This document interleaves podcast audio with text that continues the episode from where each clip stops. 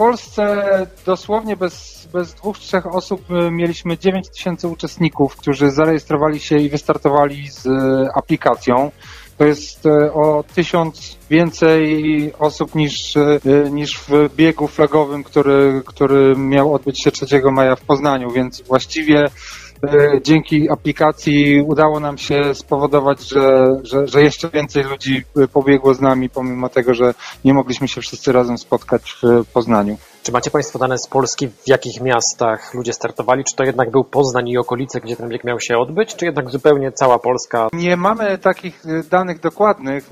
Należy zakładać, że duża część tych ludzi pomimo wszystko gdzieś tam rekrutuje się z Wielkopolski, y, bo należy pamiętać, że myśmy dali y, szansę uczestnikom, którzy byli zarejestrowani do biegu w Poznaniu, na to, by zdecydowali się, czy chcą oddać, czy chcą zwrotu pieniędzy za wpisowe, czy chcą zostawić jednak te pieniądze dla fundacji. Dwie trzecie z tych osób zostawiło te pieniądze dla fundacji i my jakby w podziękowaniu za ten gest wysyłaliśmy vouchery, kody takie do, do, do użycia, do biegu z aplikacją, więc część z tych ludzi, którzy pobiegli z nami 3 e, maja, e, wśród tych 9 tysięcy, dużą część stanowili ci ludzie, którzy dostali od nas vouchery za odwołany bieg e, w Poznaniu. A z kolei wiemy, że na, na, na bieg poznański mniej więcej około połowy osób to stanowiły osoby z Poznania, z okolic Poznania, czy generalnie z Wielkopolski. Kto jest zwycięzcą tego biegu? Zwycięzcą tego biegu y, globalnie jest Brytyjczyk i Rosjanka, y, natomiast y, no my też mamy swoje silne, silne punkty, no bo Polacy byli czołowymi biegaczami, którzy, którzy walczyli właściwie o podium i właściwie do ostatniej chwili o zwycięstwo. Ja sam byłem świadkiem nawet biegnąc w Lesie Kabackim w Warszawie, byłem świadkiem walki Dominiki Stelmach o zwycięstwo globalne e, i, właściwie miałem szansę już po swoim skończonym biegu jechać e, za nią rowerem i widziałem, jak walczyła o to, żeby, żeby zwyciężyć. Jednak, jednak zajęła drugie miejsce, bo pierwsze miejsce za, zajęła Irina Zakarina.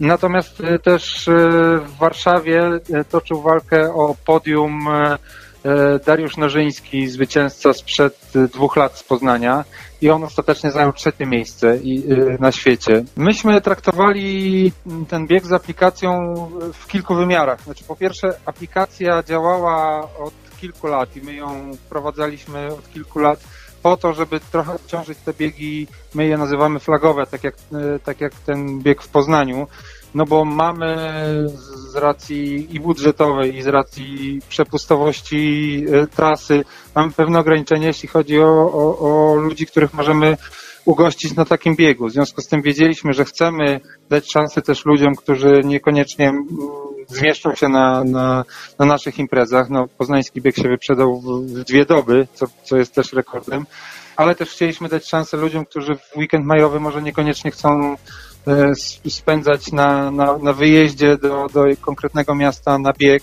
tylko żeby mieli szansę uczestnictwa w biegu, w jakiejś formie biegu z aplikacją i dołożyć się do, do, do Fundacji Wings for Life e, poprzez opłacenie opłaty za bieg z aplikacją. Ta, ta aplikacja była rozwijana przez, przez lata i właściwie e, użycie jej, czy jakby wprowadzenie tutaj nie wiązało się z, z sytuacją epidemiczną, tylko w gruncie rzeczy ona była gotowa do odpalenia, a, a w tej sytuacji to była jedyna szansa na to, żeby nie odwoływać całości biegu, tylko dać szansę jednak biegaczom. I to jest ten kolejny wymiar, że jakby nasze działania dla Fundacji Wings for Life wiążą się z dawaniem ludziom nadziei. My chcemy poprzez zbieranie środków na to, by, e, by ośrodki badawcze na całym świecie mogły szybciej pracować nad opracowaniem metod leczenia urazu rdzenia kręgowego. Chcieliśmy być tym biegiem, który nie odwoła się całkowicie i da, da szansę ludziom na wiarę w to, że, że wracamy powoli do normalności i sam fakt, że, że, że to było aż 9 tysięcy ludzi, którzy, którzy pobiegli, nam też dodał skrzydeł i nam, nam też dał nadzieję, że, że, że, że ludzie chcą y, wspierać tę ideę i chcą wracać, chcą biegać. I, i myślę, że to, to super fajnie dla wszystkich motywacyjnie zadziałało, zarówno dla nas jak, jako organizatorów, jak i dla, y, dla biegaczy.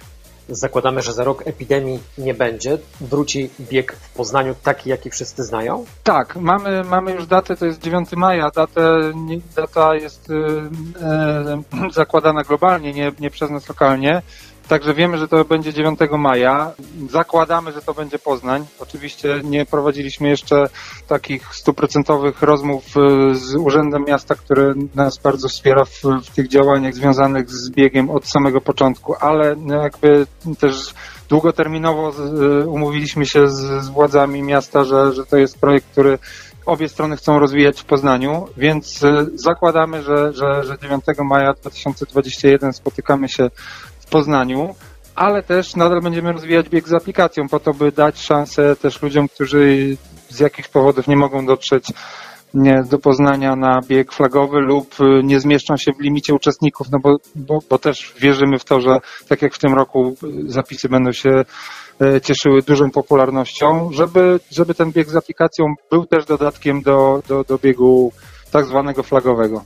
A macie już Państwo termin, kiedy zapisy mogą ruszyć? Zwyczajowo z zapisami e, startujemy globalnie w okolicach października. To jest taki moment, kiedy my, my zaczynamy głośniej mówić o tym biegu i właściwie od października do maja e, komunikujemy się z uczestnikami poprzez media społecznościowe i, i, i poprzez e, tradycyjne media.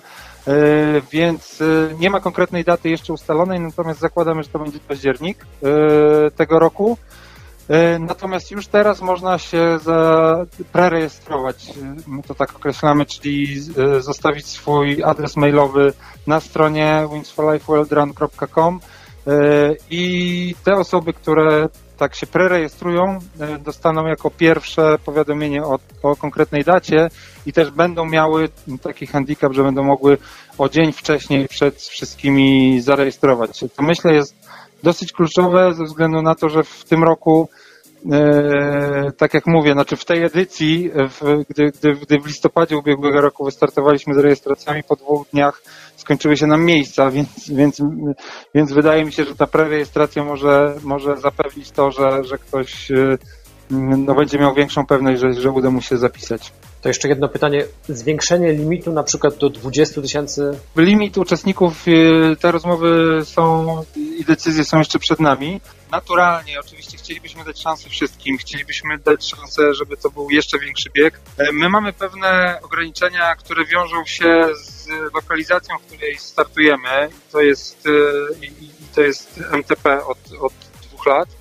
W związku z tym my musimy nasze zamiary i chęci na zwiększanie biegu też przemnażać przez, przez przepustowość dróg, przez budżet, który musimy zapewnić dla, dla tylu uczestników i dla, dla logistyki ich zwożenia. Więc to nie są łatwe decyzje. Ludzie e, oczekują od nas, że będziemy rosnąć co roku.